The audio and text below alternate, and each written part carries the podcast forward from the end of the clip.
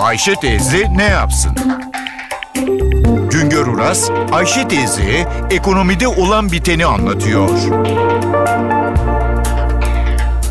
Merhaba sayın dinleyenler, merhaba Ayşe Hanım teyze, merhaba Ali Rıza Bey amca. Hane halkımızın toplam finansal varlığının %72'si bankalarda Türk lirası veya döviz mevduatı hesaplarında. Sadece %5 dolayındaki bölümü 35-40 milyar lirası borsada hisse senetlerinde. Borsadaki hisse senetlerinin değeri devamlı değişiyor. Hisse senetlerinin 2013 yılı sonundaki değeri yaklaşık 200 milyar liraydı.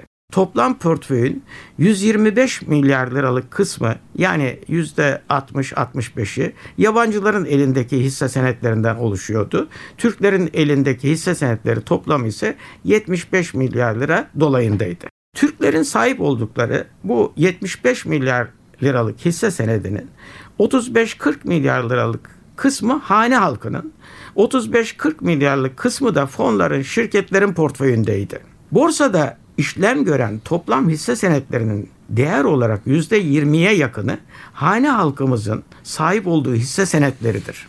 Borsada hisse senedi satın alan hane halkına teknik deyimle yerli bireysel yatırımcı deniliyor. Borsadaki hisse senetlerinin yaklaşık %20'ye yakınına yani 35-40 milyar liralık bölümüne sahip olan bireysel yatırımcıların sayıları 1 milyon dolayında. Ama bu 1 milyon bireysel yatırımcının 880 bininin borsadaki yatırımı 10 bin liranın altındaki yatırımlar. Çok çok küçük yatırımlar.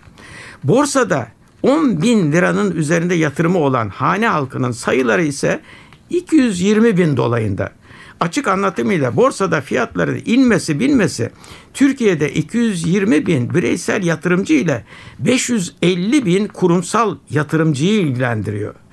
Borsada 10 büyük bireysel yatırımcının ortalama portföy büyüklüğü 500 milyon liranın üzerinde. 100 büyük yatırımcı bireysel yatırımların %30'una, 3000 büyük yatırımcı ise bireysel yatırımların %60'ına sahip.